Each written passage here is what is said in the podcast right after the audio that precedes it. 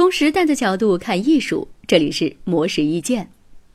随着手机、iPad、电脑等电子产品无孔不入地渗透到生活之中，孩子们也开始长时间接触电子屏幕。家长们虽然知道这样不利于孩子的健康成长，却苦于找不到合适的替代方法。对此，美国付费发行量最大的财经报纸《华尔街日报》介绍了一本英文新书，请做个像样的家长。其中就提出了四个方法，以供家长们参考。第一，从节日礼物着手。如果家长送给孩子更多电子设备，无疑是增加他们接触电子屏幕的机会。所以，给孩子挑礼物地点最好是书店、美术用品或体育用品店。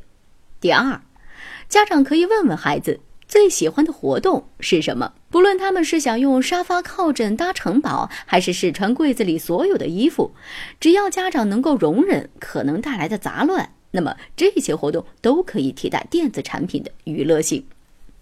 第三，找到孩子的安静时间。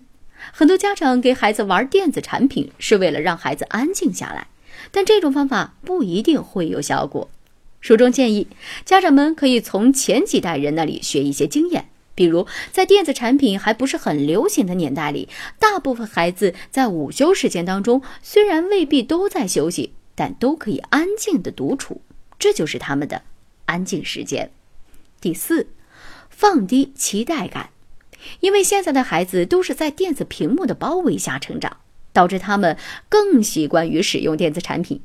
这种环境与家长的童年环境并不相同，所以家长们也不能过分的期待孩子们可以杜绝电子产品，而是要适度引导与规范。模式意见每天更新，请注意查收。更多精彩内容，请关注模式微信公众号。